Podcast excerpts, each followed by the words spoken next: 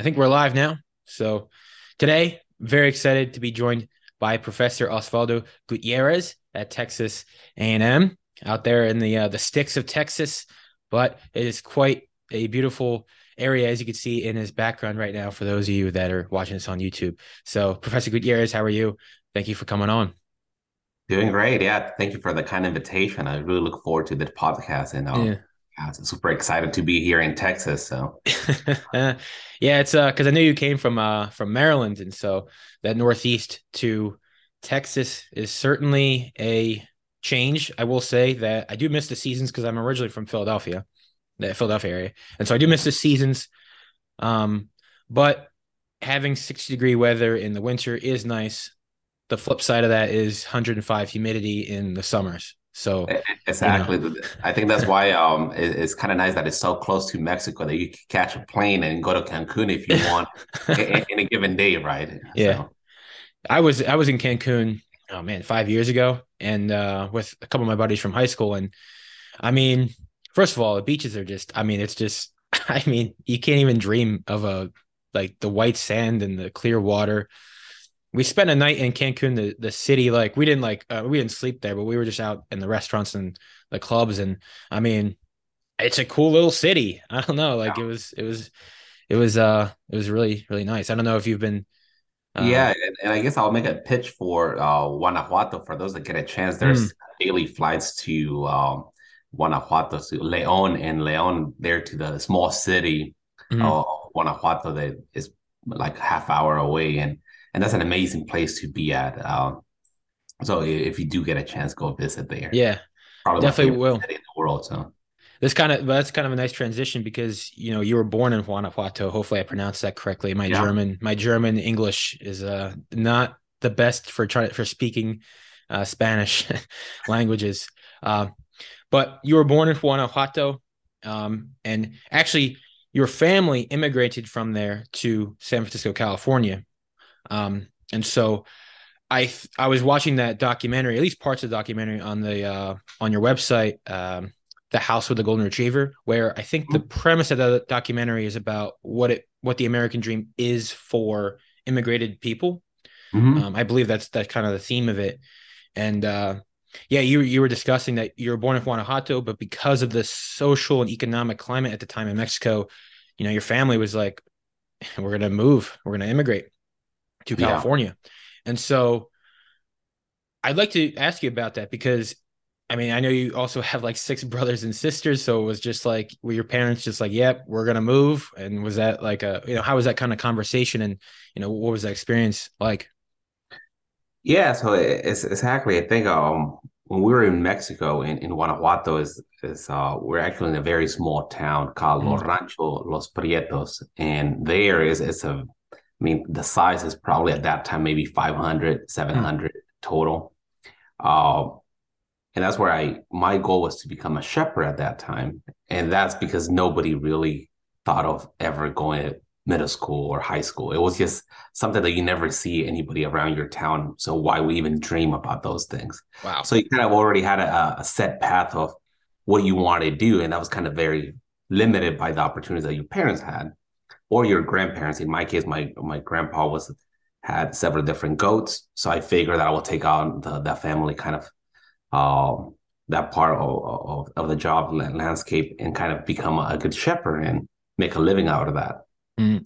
And my family really grew significantly. My dad was immigrating to the United States, like many other families around that town. And basically, by the time he turned 17 or 18, usually the expectation is for males to go to the United States and then come back before it used to be that you left in January, you came back in November, you spent a month in, in basically in, in this all December in, in Mexico. Mm-hmm. And then you did that again and again and again. And that's how people just kind of assumed that was that was a good a good uh, initiative to go to the United States. However, things started to become very challenging to immigrate, more expensive. So now families started to immigrate, and then the situation in Mexico started to become a little worse. So the idea is that my family at that time we were already six brothers and and uh, six sisters, so mm. we were a very large family. Eventually grew to fourteen total, and then my dad and my mom sixteen. Uh, but yeah, because of, of the situation there in Mexico, we just felt that, that it was my dad felt that it was the best to to leave and, and go to, to Sacramento, which is mm. near San Francisco in in California. Mm. Uh, during that during that time though, so when you get to California though, yeah. I know that there was the um, uh, Proposition 187, yeah, uh, which some people may know it as the Save Our State. Basically, it was an initiative to, I mean, uh, selectively keep state rights to the to the um the citizens. So basically, it was very difficult for immigrants to use public services in California. So even that includes schools and uh, what else? I don't know. Everything was diff- uh, healthcare. Yeah. yeah, healthcare. Yeah, yeah, definitely social services. Basically, you were shut down if you're an undocumented immigrant, and, and it got really to the level that even education for children was almost thinking of you needed to have documentation to go to elementary. Mm-hmm. So that that was kind of an environment that we grew up in. So and we ended up in, in one of the probably one, one of the poorest neighborhoods in in, in whole California. Mm-hmm. That in, Compton at the time, Oak Park and Campton were probably some, of the worst ones that that you didn't want to be at. Um, and, and, we faced many different issues with gang violence, discrimination, uh, mm-hmm. just the neighbors not making you feel welcome because you were another immigrant, right? So, and in, in our case, it was a very large family, so there was a prototypical of you guys are coming here to kind of take our resources. Yeah. rather than trying to provide basically something for this country, they saw it as mm. uh, you're here, you're the prototypical family, very large family, probably in footsteps, probably in, and want to get a, as soon as possible and, and asking welfare and all that.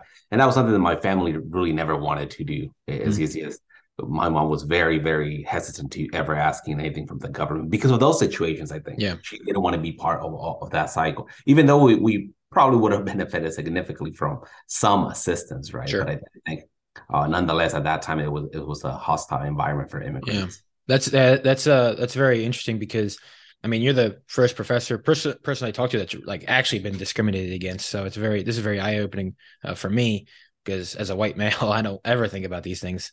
Um, but uh, yeah, I think I mean the saying that you felt the hostility, you could feel the xenophobia, right? Xeno, you could feel mm-hmm. it. I mean, that's like, you know, I, I can't, I can't imagine, can't imagine. Um, but what was it about? Because you mentioned before, I mean, for immigrants, you know, let's just call it as it is. Many times there's a route to crime and violence, gang violence. You know, what was it about education that you know you really stuck to it? You know, you stuck to your guns. You know, what was it that kept you kept you driving? Yeah, and then that's um that's very important that you, that you mentioned that when we left to, to from Mexico to United States, mm-hmm. um, given the circumstances I made, I was actually supposed to stay in Mexico. It was mm. a very last minute decision. Every, half of the family have already arrived in the United States. My dad went and picked up basically the, the other half with the condition that I was going to remain with my grandparents. Uh, so I was going to live there. Um, but eventually, a last minute thing happened that I was decided that I needed to leave as well. Mm. And I made that promise that if I ever arrived to the United States, I would never come back to Mexico unless I became a doctor.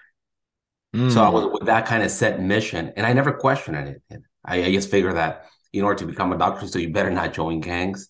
Yep. So I started doing research in, in terms of what is the prototypical doctor and what do you have to do to to get to that point. And why a doctor is yes, because if you ever think about the American dream, you think, wow, if you become a doctor, then that's an achievable dream, and that's probably one of the one of the best things that you could do. So I think, like many other people, you just uh, you saw that as a very um, good career that you could pursue and, mm-hmm. and obtain. And for that reason, I kind of um, basically made it a mission to not get into distracted or get into things that will put me in in a position that would later kind of harm my way to becoming a doctor. So. Yeah, that's very yeah, that's very very I mean, that's inspiring. And you actually go on to do it. I mean, that's like incredible. That's just incredible. Um, so I know you're, uh, so you're doing your education um, in California. Um, I know you're at community college for a little bit, but in 2006 you were then accepted to UCLA. So what was, I mean, what was that feeling like? I mean, it must have been like, I mean, yeah, yeah. I, mean, was, I, I think um, uh, I was doing great in, in high school, but then I, when I found out that I was undocumented, that mm kind of kind of shut down and kind of said, you know, you need to really re- rethink your strategy about what you want to do in the near future, mm in the mid near future, and kind of put on hold on becoming a doctor. But then eventually things one thing led to another that I was able to enroll in the community college. I spent six years at the community college, and mm. for me, I, I, was living the dream. I was finally getting a chance to go back to the path that I always wanted to kind of mm. pursue. But when I went to, I just I started applying to different universities after year three at, at Sacramento City College, and I never got in. It was just the grades, my personal statement something that was basically not not convincing the admissions committee that I was ready to to attend. But when I got in into UCLA, yeah, that was um I had an extra few bucks to apply to UCLA, and that mm-hmm. was something I never really considered to even apply. It was not a dream. It was just something that why wouldn't you apply to UCLA? That kind of a thing. Mm-hmm. When I got in, it just became super exciting, but at the same time, I was like, it's not going to be practical. I'm not going to move to LA. It's going to be too expensive. I was still undocumented. My parents, all everybody in my family was undocumented, except those that were born here. And I needed to also help out with the family to kind of support them, mentor mm-hmm. them, and everything else. So I just felt that great, you got in, but but now what? You're not going to go, right? Right. And I just felt that it was why, why not take a, a road trip and go visit? It's probably the only time that you could feel that you want to get that experience of, of right of college. So we went there. I got really convinced by a professor at at uh, UCLA that Miguel Garcia Garibay, which, which actually is coming in a, in a few days to Texas A&M to visit. Hey. But he basically said, Osvaldo, if you come to UCLA and you get all A's, you're going to get into medical school. That's guaranteed. Because we have some of the top students here. So if you're able to, it's a, it's a competitive system there. So if you're able to outcompete everybody, then most mm-hmm. likely you're going to have a, put yourself in a good chance to, to get into medical school. And for me, uh, that's what I wanted to kind of hear something that will guarantee something. Yeah. Okay. Of course, that that I, I don't think he knew that I was undocumented. So I think that kind of uh, it's like if, if with a caveat that you have to be documented, right? Yeah. And eventually that turned out to be the point where I kind of diverged into chemistry rather than to medical school. Okay. Because medical school that you wouldn't get admitted without basically a social security. Mm-hmm. Yeah. So when you're at UCLA, yeah, you, you talked about you want to be a medical doctor. So I guess so. Part of it was, I guess, part of the decision of becoming a, a chemist was the well, the I guess the governmental aspect of being un, undocumented, but also too. I mean, surely there was some chemistry involved. Yeah, we were discuss, discussing a little bit beforehand that you know you were mentored by Professor Kendall Huck. Hopefully, I said it right this time. Um, who and Houk. Houk, okay. I'm gonna keep doing that. Houk. Um, but you know, he his group is a, I mean, they're huge in computational theoretical chemistry uh, to solve organic and bioorganic problems. So it's interesting that you decided on organic chemistry, but from a computational theoretical background. That if that makes sense. So yeah. I, I, don't know if you want to discuss with that a little bit. That's pretty interesting. Yeah, but basically, um, I went there with the idea that I needed some research experience. I emailed every single professor at UCLA mm. for an opportunity, and Houk is the only one that responded. Mm. I could have ended up in being doing experimental, and I would probably would have fell in love with experimental. That's what I do now. So I think mm. uh, it, it, could easily be uh, you given an opportunity. So now is you have to take advantage of that opportunity. And I just felt that at that time it was uh, the best thing that could ever happen to me. Houk is an extremely great mentor. And he was there for undergraduate, something that at that time he had probably like 20, 30 postdocs. Yep. And his group was like 50. It was huge, humongous. But he still, he always had the door open that I was not afraid to go and knock at his, his office, probably bother him too much. And because I didn't really know how big he really was, so I just kind of just felt that, oh, you're a, you're a teacher, you're a professor. Right you should be open for office hours, right? Yeah. So for me, I was like, I'm part of your research group, so you should be there for me. And, and I kind of knock on his door. Like, hey, do you have a minute? And he was probably throwing off at every time that I got in there. I was like, um, yeah, I just kind of want to talk to you about anything. That, yeah. kind of random. I'm having problems with with this particular problem. I saw it almost like a like a, a mentor, a tutor, a, everything on that. And I think, mm-hmm. but eventually I started to get the hang of computational chemistry. I started to really enjoy that research that I was doing. And then at that moment, I was, I kind of figured that why not continue this trajectory? Because you're having a lot of fun with it. You find it challenging and you actually saw an, an impact that experimentalists kind of saw in, in, in doing the computations that, oh, wow, we didn't know that. That, that could lead to the new way of thinking about this problem mm-hmm. and hopefully discover new reactions. And I was very fortunate to collaborate with a lot of great experimentalists, including Nobel Prize winner Dave MacMillan uh, yeah. as an undergraduate. So for me, that was kind of exciting at that time to to be doing that and contributing to the field chemistry. Yeah, I mean, it's amazing if some students just send out an email to some professors. They never know what could like yeah, stumble across. Exactly. Honestly, exactly. It, it, it is interesting though because what I can kind of attest that because when I, when I applied to graduate school, I like I, I applied to Houston because I like the city, not necessarily any, knowing anything about yeah. the chemistry, honestly. and yeah. you know, little do I know, you know, I have Jeremy May, Olaf Daugulis, Brad Caro, you know, all these high end polymer chemists here, um, and medicinal chemists, and it's like, wow, they're all right here, and I didn't even really know that. So it's just really fat. It's just really kind of funny how yeah, exactly. that how it works out, you know. Yeah. So in your undergrad, you know, what were some of the uh, projects that you worked on? Like how, like what were your initial? Because I'm sure I don't know, walk obviously like walking into any um, high level research as an undergrad can be quite a daunting ca- task, especially I feel like a non traditional research area. Now it's more, you know, now it's way more um, elucidated is computational chemistry. You know, I'm sure that's, you know, still kind of being pioneered the early 2000s. Like, I mean, it's established, but like now it's really, really taken off. Mm-hmm. But, you know, so what was that, you know, what was, what were you doing? And, you know, how was that experience? Yeah, I, I think uh, I had a conversation with Ken Houk, the basically said that once you get to UCLA, we're going to talk about your project. Mm. I went in there and he had this. Um, you went to his office, very modern looking office. I still remember the day that I walked into his office. He had a, a red kind of cabinet that had this little spiral. So yeah. basically, instead of opening drawers, you open one of the doors of the spiral. So, and then he just kind of pull out a, a paper from there, and it was Dave MacMillan's uh, basically reactions that he was working on organocatalysis at that time. Mm. And he's he saw put up the papers like, oh, this looks good, good enough. And then he sat with me and he said, you know, we're trying to understand this problem. David McMillan at Princeton published this, and I was just thinking, blah blah blah blah blah. I'm not sure what what, it, what he's talking about, right? I mm. barely took uh, organic chemistry too. He's like, but we're trying to understand why you get this product and not the other one, not, not the other enantiomer. So we got to do some modeling. And at that time, I was thinking modeling computers. I hated computers. Yeah. I didn't like modeling, and I was, but I kind of saw it as, as a challenge. Well, I guess I'm going to do programming or of something. So I think he struggled to kind of tell me basically what exactly we're going to use. But once I got into using Gaussian, is very user friendly. I saw it almost like a video game. Yeah, you try to basically compute structure, build structures, compute the energies, and then use the concepts that you learn from your textbook organic chemistry and said what is a 2k cal energy difference between two things really means?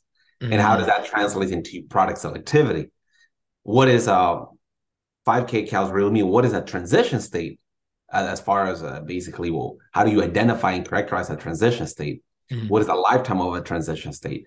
All those things now now you start putting things into practice. And i kind of saw it as, as a nice kind of software video game that could mm. supplement any, any physical organic course and for me, that that's what got me really excited into thinking, wow, this could be really profound, be very powerful. Because then you understood that some things that you will struggle to to kind of know experimentally. First, mm. how do you characterize a transition state experimentally? Impossible, right? Yeah. You're not gonna get an idea of the three-dimensional structure. And we base a lot of organic chemistry on three-dimensional modeling. The chair conformations, for instance, which conformation is favorable versus the other and that mm. can have significant impact into what things you observe through NMR, through other spectroscopy tools. So I figure that this could be another tool to kind of provide information about molecular level information, really about how things are really breaking and forming, and the impacts that it could have in basically in designing new transformations. Mm. So I just kind of fell in love with it. So yeah, it's that's uh I will say while computational chemistry on the surface can be pretty daunting once you kind of get your foothold into it, it's pretty, it's kind of just plug and go. I mean, they're obviously like problem solving and mechanisms is not easy um, at all, but you know, it, it's, it is a little bit more straightforward, I think, than on the surface, I think. Um, and so, um, I do like a little bit of computational chemistry. Um, it, it is really fascinating, especially seeing those structures on your computer screen. I don't know, something's really satisfying about it. So, yeah, yeah, exactly. And I think what I can relate it to even experimental chemistry, where even the undergraduates, I tell them that it's probably going to be faster for them to learn how to do synthetic organic chemistry than computational chemistry because mm. synthetic you're just cooking, you're repeating a recipe, right? And the idea is that if you have a new structure, then oh, that recipe to isolate this structure didn't work for this other one. Well, try the other one. Try the different column. Try a different solvent.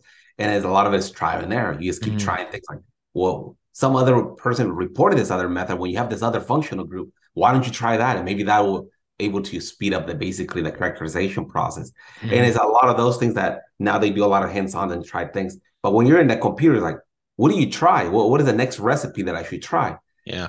Well, you also kind of give them in that sense. Well, try this other keyword that that might make things a little more computationally expensive, take longer, but it might be able to allow the structure to converge and get the mm-hmm. vibrations. Try this other flavor of DFT or this other multi-reference method because there's no universal way of doing chemistry. There's not experimentally or basically in the computers. Mm-hmm. So there's no universal functional. There's not one universal way of characterizing compounds. Some compounds are very volatile. So a traditional column would not work because yeah, I mean you try to if it's a, if it's a gas, how do you characterize a gas, right? So I think you have to think about the different tools and the properties of, of your compound, and especially when you don't know the properties of the compound because you're trying to make a new compound Right. You have no idea of their intermediates or side products, and you kind of have to have the more that you know, the more ways, uh, and the more that you're exposed of, of what to expect, the better. Same thing with computational chemistry. So I think the idea is that um, it's just another tool. Same mm thing as NMR, same thing as a GCMS is is just another tool that you can use to characterize and get ideas about the mechanism or or or the compound that you're trying to make. So yeah, yeah, really really cool stuff. So I know you so you made you made a promise years ago that you were going to go be a doctor. So I assume you know as towards the end of your undergrad, you were like, okay, well, I guess it's time to go. I think you did a master's, but um, ultimately it was it was time to go for the PhD. Um, so was that an easy decision for you? Because I know you did it at uh, UC Davis um, under uh, Dean Tan- Professor Dean Tantillo, where you did more computational chemistry. You were studying um, catalytic. Re- uh, was it revealing? Um, catalytic intermediates or mm-hmm. yeah or organometallic species with with metals basically mm-hmm.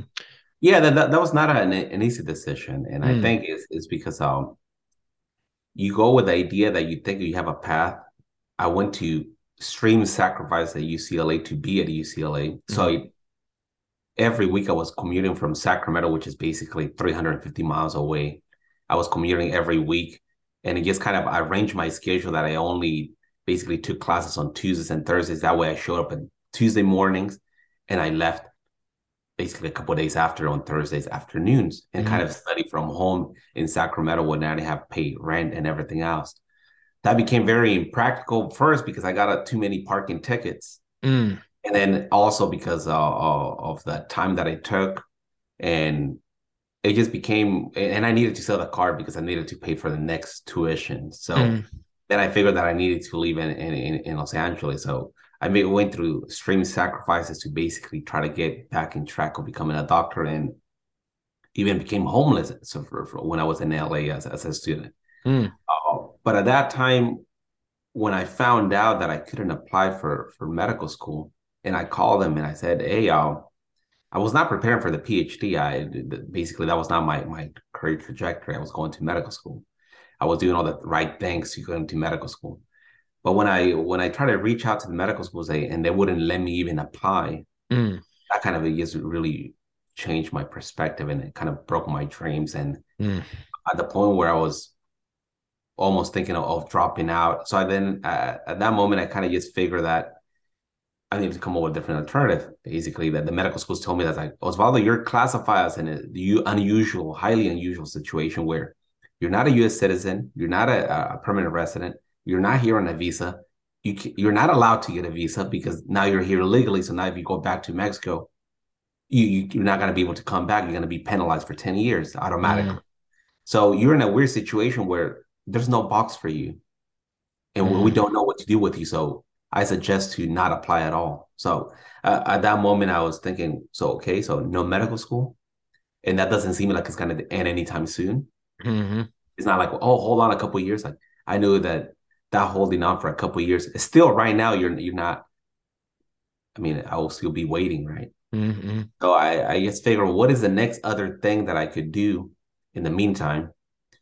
And my grandpa was getting old, so I made the promise that I was going to go visit him. I said I would go back to Mexico, and so he was reaching the hundred years old. So I figured mm. that my time was kind of running out. So then I figured that wait a minute, I can still become a doctor. Not a medical doctor, but I never said I wanted to become a medical doctor. I just felt a doctor. These are a doctor. So I was like, why not go to graduate school? And and, and that's how that decision was made. Right? Mm. Basically, let's do that. Let's keep having fun. And if something works out later on, maybe I'll rethink my my strategy if I want to go back to medical school or not.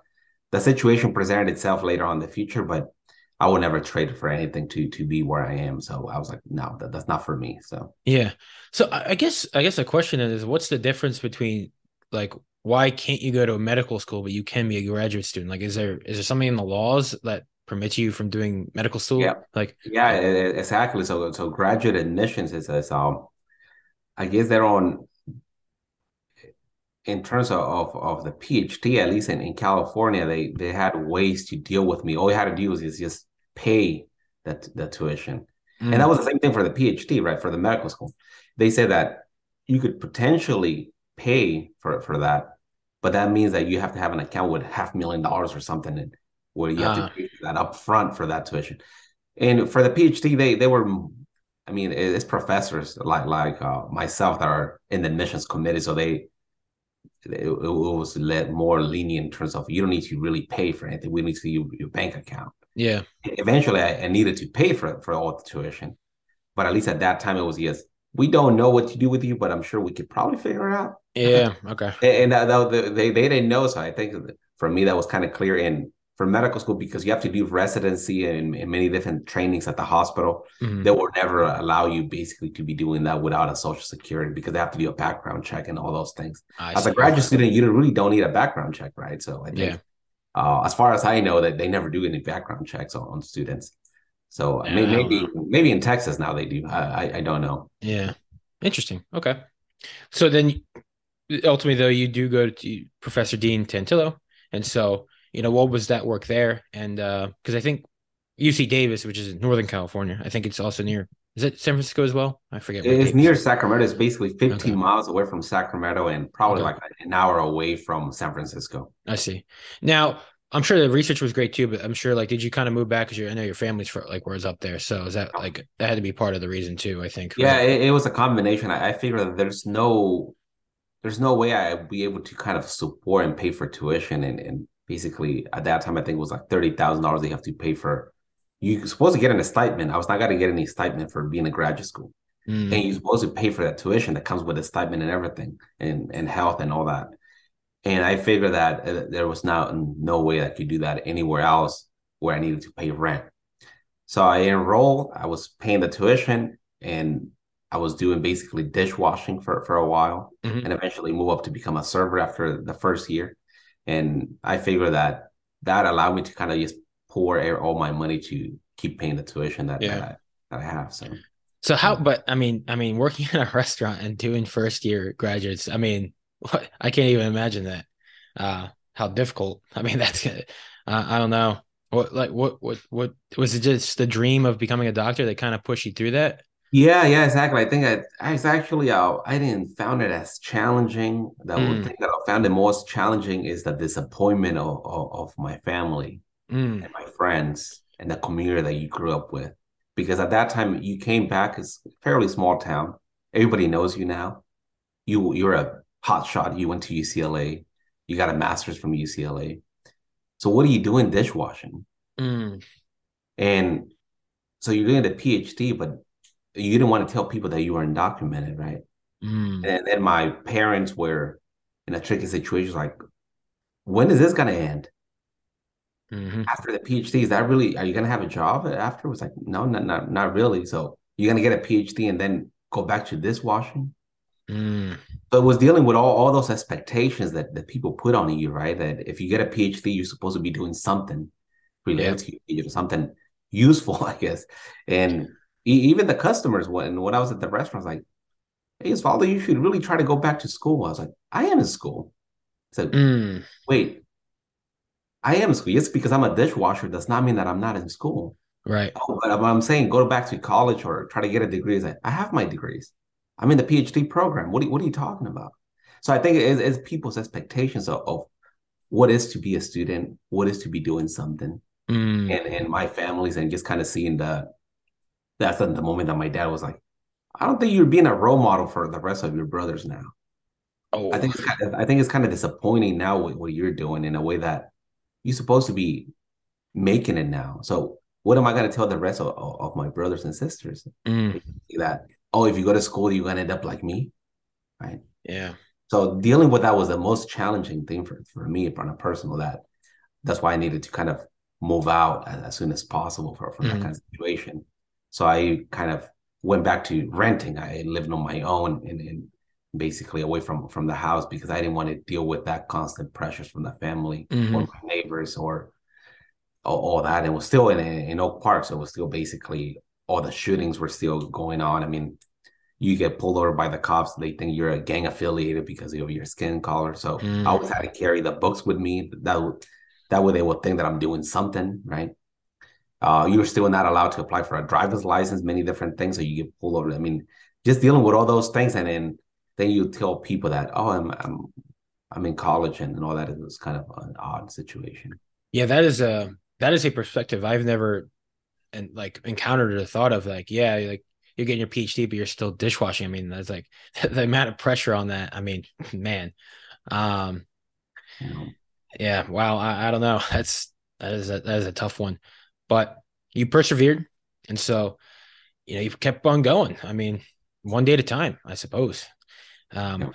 So you were at UC Davis, though, um, Dean, uh, Professor Dean Tantillo. So what was the work that you did there? Like, what? Um, yeah, I was doing. Um, I wanted. I went to Dean because he had a a, a lab, right? Mm-hmm. And I I could still do some computational chemistry to take advantage of, of my skills, and still be uh, doing synthetic work. But at the same time, I I, after year one, I realized that that was not practical. I went to the lab, I did some experiments, mm. and then uh, one, basically the postdoc that was there, he left, so I had a whole lab to myself. That's mm-hmm. not a good idea if you're a graduate student, right? Trying to learn synthetic organic chemistry, you being by yourself without yeah. any any people to to kind of show you the, the, how to do things or for safety issues. Yeah, yeah, for sure. And I figured I didn't want to put my uh, dean in that kind of situation because previously when I was at UCLA, a postdoc basically had an accident and died out of a of a chemistry lab, right? Oh yeah, yeah, yeah. Died there, and that was still something that was still is still today that there's that basically we talk about the, that situation. Yep. How that kind of impacted lab safety in in in, in organic laboratories and or in general chemistry. And I didn't want to put Dean in that kind of situation where I was putting myself in a very tricky situation where first I was still undocumented, no social security, no basically I shouldn't be in the lab even without insurance if, because then mm-hmm. they'll check all those things. Mm-hmm. And then so I figure I guess I should continue doing computational chemistry. Yeah. I was just kind of try to take advantage of that situation and continue to do analyzing more complex problems in terms of from organocatalysis to now what happens when you evolve a transition metal, palladium, for instance, or nickel. How does mm. that change basically when you have dative bond this this carbon uh, transition metal bonds and that those interactions and, and, all the complexity that comes with it, right? So now uh, I was involved in numerous projects on, on, on that end rather than doing experiments. Yeah, that's really that's really I guess um, thoughtful of you to think like that because I mean, uh, you know, sometimes now I'm mentoring like our first year students in the lab, and uh, I keep telling I keep telling them like there's no amount of chemistry that's more important than your safety. Like there's there's nothing. Um, so if there's chemicals that you don't know how to use, yeah, um, especially things that come in SureSeal, things that are very pyrophoric, very volatile, um, don't touch it until like someone's got someone else has to be monitoring you and someone else has to be in the lab. Don't exactly. do, don't be doing anything that is because there's the pressure of getting the work done. Uh, or at least some students feel that way. But like I said, it's just it's not more important than your safety. So exactly, exactly. That's, Nothing really is. So mm, that's very very cool that you um, thought that way. Um, but at the conclusion of your uh, graduate studies, you know, I guess a natural question is what's the next step? Because now that you're a professor, most I feel like 99% of the time you need a postdoc. So, you know, did you do a postdoc and, you know, what was that transition? Yeah, yeah. So at that time, it basically was preparing myself when I was uh, dishwashing and, and serving tables and all that. Um, I was preparing myself to graduate anytime as soon as mm-hmm. possible. And it was kind of clear when I asked Dean, I, I asked him, what are the expectations to graduate and get a PhD? He's like, well, you have to finish your classes that are required. Mm-hmm. Um, you, I think everybody in my group publishes about five to six papers. So wow. I think the idea is that five publish five to six papers, and uh, write your thesis. I was like, sounds good to me. Yeah. And by that time, I I, I published within I think twelve papers, mm. and basically I was ready to graduate at any point. So when when President Obama uh, um, announced in June fifteenth that on 2012 that he announced on my way to UC Davis that in the radio that um people like me could get a social security. Wow. Okay. Um, I couldn't believe it. Right. Mm-hmm. It was mm. just a very emotional day where you had to stop the car because of all the emotions that that come yeah. to you at that moment. So I had to stop the car because I, I knew, myself getting too emotional with that. I still get emotional with it with that moment. Mm-hmm. Um, and then at that moment, I I remember that parking, getting to UC Davis, going straight to Dean Tantillo's office and said, Obama just passed this law that I now I'm, I'm going to be able to to get my social security number. So I want to graduate. That's incredible. And and he said, yeah, like I said, I just once I think you're ready. I mean, once at that moment I was uh, uh basically kind of start my fourth year. So I, I spent three years as a PhD student. He said, just write your thesis and and yeah, you can graduate and find a position. I mean, you you want to have a postdoc. If not, you can stay. You still have two years left that you could, or or more that you can stay. So, but I figured I, I needed to change. So I went to the coffee shop. I basically um, finalized my thesis because I already had it written. I was ready to basically move on at any given point. Mm-hmm. And then um, and then I emailed different professors, just the way that I that I did with with going from Sacramento State College to UCLA. Hey, I'm gonna graduate. Do you have a position open? Do graduate, do you have a position open? And it it turned out that Marisa Kozlowski at the University of Pennsylvania said, Yes, I do have a position open. I want to interview. Send me the letters. So I quickly told all my advisors to send the letters. The next day I got an interview with her. And she said, and then a couple of days after, he's like, I'm gonna give you an offer. So everything moved so quickly. So then basically less than a week after that, I already had a position at, as a postdoc at, at University of Pennsylvania. Mm. And then I graduated because I, I told him, oh, I have, I have my thesis ready. Here it is. Just signed it, that kind of a thing. So then quickly moved in and went to Marisa Kozlowski because I could still do computations, but now I could actually go back and and see if I could explore my my skills in synthetic organic chemistry. And that was the idea that if I go there, she would basically put somebody that would train me in synthetic organic chemistry as I trained basically people in computational chemistry and work on computational problems. And that's what wow. I did during my time at as a postdoc. I spent five years doing both computational experiments. I, I tell students I spent twice as much time as a postdoc than I did as a PhD, right? Uh-huh. Because I, I wanted to learn both and kind of uh, and, and, have fun with that. And, and I really, really enjoy my time at, as a postdoc because finally you don't need to worry about all that social security, all those other things that you just kind of focus on on doing chemistry. Yeah, right? I mean that's got the biggest weight's got to be off your shoulder now. I mean that's just yeah. I I can't imagine that that like on the rodeo. Yeah, um, like man, did now the Dean Tantillo knew you were undocumented? Any yeah, like, okay, yeah, I I think it came a surprise to him, uh, but I think uh, he was more supportive than than anybody. I mean, him and, and Ken Houk really just changed the system in a way that now at UC Davis they have a protocol, they have a way to deal with students like like myself. Mm-hmm. At UCLA, they have ways that if you're in DACA, if you were undocumented, but if you got into the PhD, they had ways and, and to basically make you succeed in, mm-hmm. in, those programs or pay or tuition and all those things. So oftentimes when I when I tell this story, I always get some kind of students that go, oh, well, I didn't know that. What about this other ones? Like in your personal statement, be very, very upfront. Mm-hmm. Very interested in your in your PhD program, but I'm documented.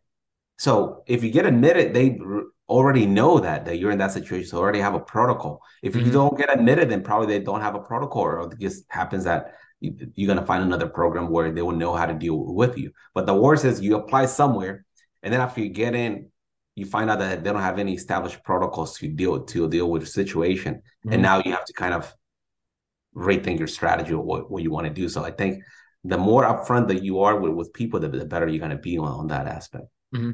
Now, just on deciding to do the the, the postdoc, I know you mentioned like, I mean, I, I can only imagine things are moving like 100 miles an hour at this point because like you're trying to get your thesis done. Obviously, you finally get your social security. So I can only like those are really the only things going on in your head right now. That perhaps the next steps weren't like as the biggest priority, I guess. But um, so did you reach out to any industry at all, or or like you were just kind of reaching out to different professors uh, for postdoc positions? No, I, I reach out for different professors. I, I didn't want to ask that uh, when I was at UCLA. I work in industry, mm-hmm. of course, with with different social security number and all that yeah, stuff. Right? Sure, sure, sure. But I, but I worked there, but I realized that that was not for me. Mm. Uh, I realized that um, just the eight to five regular schedule job was not for me. So anything mm. that had to do with a regularly scheduled job, it was not going to work for me. Mm. Uh, so unless somehow industry said actually you work whenever you want, anytime, we're not going to check on you whether you work from home for you. Just show and give them the reports, and I figure that, that they're not going to do that. Mm-hmm. So and they still don't do that. So I, I think the idea is that to have a regular scheduled job was not was not going to cut it. And I figure that now I kind of found a, basically a career where I could potentially find myself succeeding and being happy, and and that's why I want to pursue the mm-hmm. professor. But at that time, I was really thinking about a professor in terms of Sacramento City College professor, teaching, mm-hmm. not not not a university professor. It was not until Marisa Kozlowski kind of gave me the confidence that that they was like, okay, I can we can prepare you for for that career. Mm-hmm. And then she started involving me in many different mentoring, grant writing. She's worked with me one on one on different aspects. But at that moment, I was just thinking professor meaning community college where I could teach, mentor students, kind of basically office hours, teach them organic chemistry, mm-hmm. and then I go home and hang out with my friends and we're yeah. all going to be happy and that kind of a thing. And summer's off and winter's off, that, that kind of thing. Yeah, it's that's uh I mean, that's honestly quite a really I mean, that's a perfect post. I feel like that's a perfect postdoc experience because I'm sure you have a great advisor, but also, I mean, living living in Philly, great yeah. city, but also yeah. the way that you did it. So you're teaching computational chemistry to students, but you're also learning the synthetic end of it. Mm-hmm. And so, I mean, that you're now you're now a, I mean, a very versatile chemist. I mean, as versatile as they come. Um, so what were like some of the rewarding aspects of of that? Like what was um just teaching and then yeah, yeah. I, th- I think some of the most rewarding things at, at Penn were basically is it's a different feel when you make a compound, right? When you mm. characterize a compound, and after years actually characterizing a compound. So it's supposed to be like another uh, project. Like, well, I didn't mention this, but basically Ken Houk, when he pulled out the project out of his red cabinet, he said, "This is supposed to be an easy project for an undergraduate." And then oh after three years, he's like, "Oh, Osvaldo, I feel really bad because um, that's supposed to be an undergraduate project. It was not supposed to be something that you spend years trying to solve and, and kind of uh, uh, it was not supposed to be that complicated, right? I think it happened the same thing with Kozlowski, Marisa Kozlowski's project. Mm-hmm. It's supposed to be something where somebody like me with no prior experience could quickly do. Yeah. Get confidence, build some confidence, build your skills. and basically I publish a paper really quickly, and then that will make you feel that you're you're ready to. It's not supposed to be something that takes you five years to do, right? It was yeah. not a synthesis, but it definitely felt like a total sense of a molecule, even though it was basically four steps. Right. Like, this molecule was very tricky to compose, It it was all those. It was, it was a project where you really push your patience and see if you, if you really want to do this. Right. And then the mechanistic studies to build those mechanistic probes. Again, it was that why are you building this mechanistic probes and how important this is? And I think it was very important because I, I was trying to combine computational chemistry. So I, needed to convince myself of that it could be done. And, and then also that you could potentially mentor this and this could accelerate reaction discovery. So, um, mm. but it, yeah, it, it, came with long hours, but I think just a feel of learning how to make compounds, right? Characterize them, learning mm. all those instruments was just very cool for me. Yeah. In the brief time that we have left, uh, I do want to discuss with you uh, the project that you work on now. So uh, you were a university professor at University of Maryland, but now you're at um, uh, Texas A&M. And so Um, I know you do many things there. Uh, I'm particularly interested though in your iron catalyzed uh, radical cascade cross couple reactions, but also I guess in a more general sense is uh, base metal, you know, i.e., cobalt, um, iron, and nickel asymmetric cross coupling reactions. And so, would you able to kind of describe those those research projects? Um, um, we can we can kind of dive into the the scientific jargon a little bit. I think we can describe that a little bit, but I would like to you know for you to describe it because I think it's really cool stuff. Honestly. Yeah. Yes. I, I think uh, how we got into iron chemistry is was mm. simply mm. that it was still a challenging to understand the mechanism because you ask any graduate student what is the mechanism of an iron catalyzed cross coupling process, something that has been known for 70 years. People struggle to even come up with or even propose a mechanism for that. Mm-hmm. And I kind of felt that maybe computational chemistry could assist on this end. Mm-hmm. And then there's other people that are now that I collaborate with spectroscopy that are trying to basically get insights into what potential intermediates you have. Mm-hmm. And it turns out that there's a lot of surprises. Not too surprising, there's a very complex, that is highly reactive species that they adapt numerous different spin states and coordinations and, and all that but there's some general trends that are going on and, and i think what we want to do is basically create a control catalytic system control in a sense almost to the level of palladium where it's a well-behaved kind of square planar complex. And that square planar can be tuned as you like to increase the electronic and steric parameters. Mm-hmm. in this case can we do the same thing with an iron complex that is well can we make it well behaved to that degree? Can we I rationally kind of design a system where we control the spin states as well. Mm. Right? And if we do that, if we're able to control the spin states, then we might have access to a, unique kind of catalytic system. And turn out that that's the case, that this system that we have, we're now building that it could promote a wide range of radical cascade transformations and then do carbon-carbon bond formations, so cross-coupling at the end. So it's able to build radicals and do carbon-carbon bond formation with radicals. Mm. And that's something that uh, we didn't thought that it was going to be possible in, in the situation because of the complexity of involving three components rather than two components. Two components were already challenging enough. Mm. And then gluing two components in asymmetric fashion extremely rare in iron catalysis, even though there yep. is basically there's numerous reports with palladium chemistry and, uh, and other transition metals. But with iron, there's still like maybe one or two reports that are higher than basically 90% EE. So we figured if we can basically understand the systems, yes, like computations have aided in in the basically in the elucidating the mechanisms and in designing new ligands, maybe you could do the same thing for iron chemistry. Mm-hmm. And if you do the same thing, then maybe we could get it to the level of palladium in, in, in terms of understanding, controlling, and designing new transformations. And that mm-hmm. was that's our focus right now. So yeah. all of my students right now, they do experiments and half of them do computations. So it used to be the other way around that everybody did computations mm-hmm. and very few do experiments. But I think now they're shifting more so of doing more experiments and mm-hmm. supplement mm-hmm. with computations and it. And I think with the, the systems that we're doing, it, it could definitely provide a viable solution to cross-coupling reactions and an alternative to more precious or more expensive metals and then so on. So mm. yeah, I think I think this is very exciting and promising area because like you mentioned, you know, metals like palladium, which are I mean, as well defined as they can get. We understand virtually anything you want about palladium. We understand it. It's also a very simple system. So most of the time it's, you know, between the zero and two oxidation states and it's well behaved. But if you could explain the problem with iron, because I know with iron, it can access two electron transfers, but also single electron transfers. It can access, you know, oxidation states from zero. Well, really, technically speaking, I mean, you know, negative two to four, but in most transition metals, it's and catalysis, it's really between like zero and 3 mm-hmm. uh, most of the time. Yeah, um, yeah. I, I think in iron, once you add Grignards to it, very strong nucleophiles, then things could get out of control because we don't understand even the complexation of Grignards. Mm.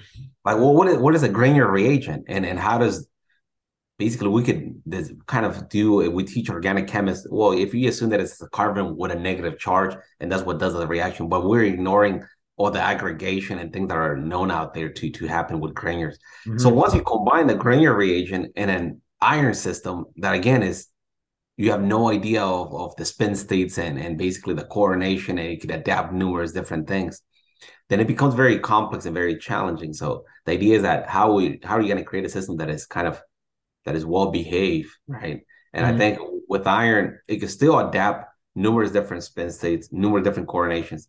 But what we do to control that is first we do a slow addition of the Grignard, some of the strategy that has been used before to kind of minimize the aggregates or minimize mm. the, the, potential interaction. So you have a very low concentration of Grignard. And then we use a ligand as well that kind of binds to, to the iron that is able that people have shown that it can bind to the iron and coordinate to the iron. And the idea is that if you add the Grignard too fast, then you also kind of spell out the, the ligand because it's not as basically it's, it's doesn't have a strong interaction with iron. It's mm-hmm. a very weak type interaction. But in the slow addition of Grignard, then you might be able to have a control system where by slowly adding the Grignard, you have a control reaction that kind of turns over one thing at a basically one at a once at a time. So one reaction at a time in a way. Mm-hmm. Now, how do you do the, the, slow additions though? Is it like are you do like are your students like doing it by hand, or do you have like a, a mechanism to like push it? Yeah, we, we used to do it by hand, but now uh, early on we discovered that your slow addition might be different than undergraduate's slow addition. And Certainly. So I think we decided to just go for a more systematic analysis, a syringe pump that it could be mm. calibrated and basically uh, programmed to to add a certain amount over a certain amount of period. Mm. And, and, that becomes more much more reproducible to do chemistry. And I think that could actually be a more practical solution in it if you want to do it in a large scale where engineers mm. are, are, are trained to kind of program pipes to slowly open and slowly add a certain reagent. So mm. well, we see it as, as, as that. So we use syringe pumps to do that. One uh, one other thing I want to ask you is about just on the if you could explain the what you know what spin states mean for mm-hmm. for um, iron. Uh, I know that, that the general public might understand this, but for all, all, the chemists out there, you know, this might be a little little helpful to understand why iron chemistry is really difficult to understand. And I think you saying that if you control the spin states of iron, I mean, that would be huge, huge. Yeah, yeah, because I think uh, uh, the idea is that let's say you have even number of electrons in the outer shell, right? Mm-hmm. And then usually, as we thought in our in, in general chemistry, they want to be paired basically from the lowest energy levels to the highest. So you basically populate the lower energy levels and you pair them up. So if you have an even number, then it's all pairs. So the, basically the spin is, is zero in, in, those situations. But with iron is tricky. The energy level gaps are not that different. Basically, mm-hmm. they're they're all kind of almost equally. So there's an equal almost chance of populating one. They're almost degenerate levels, right? Energy level and the tendency to basically to pair them up is not as great either. You, you don't gain much by pair them pairing the, the electrons up in, in, a lot of the systems that actually having an unpair becomes maybe the more favorable structure. Mm. But now you have a system that kind of is, you don't know if it's going to be prefer and is very sensitive to the energy levels by the ligand that it coordinates is very sensitive by the solvent is very sensitive by numerous things that in principle you could assume that it could generate any possible basic configuration of the electrons. And that becomes tricky, right? Because then if you don't know how the electrons are kind of uh, populated, then you could have numerous different configurations and and you might have in the basically in the intermediate before it goes through a certain transition state, you might have a certain configuration that is favorable for that. Let's say they're they all want to be pair up. But then in the transition state, if it's going to help to basically decomplex the ligand adapt a new configuration mm-hmm. to speed up the reaction so you lower the barrier, then it will do that. And palladium, let's say a lot of those metals they don't do that. They just go with one certain basically configuration and they never kind of basically uh, uh, break the spin. But in this case, with with iron, it could is able to do that, and that could be an an attractive and and, a, and something that you can take advantage of because you have a way to kind of speed up the transformation by changing the spin state, not mm-hmm. necessarily the coordination, not necessarily just if you're able to modulate the spin state, then you can have significant barriers lowering, and, and that could speed up the transformations on these complexes. But how you do that still very, very, very tricky. Okay. Now, do you have any uh, suspicions on how you can begin to understand the controlling the spin states? Are you, are you doing that kind of computationally, or do you have any experimental data that's like, okay, we seem to try this that seems to help it a little bit. Yeah, well, we have extensive computations, but the problem with the computations is that we don't know which method is really predicting the, the right thing because one computational mm-hmm. method might predict that this complex should have this specific spin state. And this other method that's supposed to be more accurate predict that you should have this other one. But in reality, then you see what was has anybody characterized that intermediate, and now a lot of people have characterized some of those intermediates, mm-hmm. and they predict a completely different spin state. So now you have to think, well, what's wrong with the methods? Mm-hmm. Or maybe choose a different method that's able to replicate experimental data, but for reasons that you don't know. And be okay with that because that will help you out to basically start designing new transformation. So if you assume that this method, for whatever reason, is able to capture the actual spin state, the coordination of this intermediate that has been observed with all these different limitations, then maybe you could use this method, even though mine might be the best method out there, even though that the theoreticians might say, well, that's a method they shouldn't be using for iron. It's like our justification is like, wait, but this is the method, whether you like it or not, is the one that is able to replicate numerous experimental uh, evidence. Ah, so okay. the idea is that then we use that to then design the transformations. And if it turns out that it becomes predictive, then we have a winner, right? Mm-hmm. And again, we just have to be okay with for reasons that we don't completely understand why this particular method is able to reproduce that and why other ones are doing something completely different. I think that's that's something that is still unsolved, but I think mm. it's getting to the to the is getting there to understand those things as well. Yeah. Well, Professor Gutierrez, I want to thank you so much for your time and consideration. It was really awesome getting to know you honestly, but also just talking your science and your story. I think I'm I'm really looking forward to your your future, what your lab has to offer coming. To, I think it's very exciting stuff. So ah, thank you so much. Thank you. I really appreciate it. Yeah, it, it yeah. was a pleasure. All righty, guys. Um, that was episode 27, and we'll see you soon.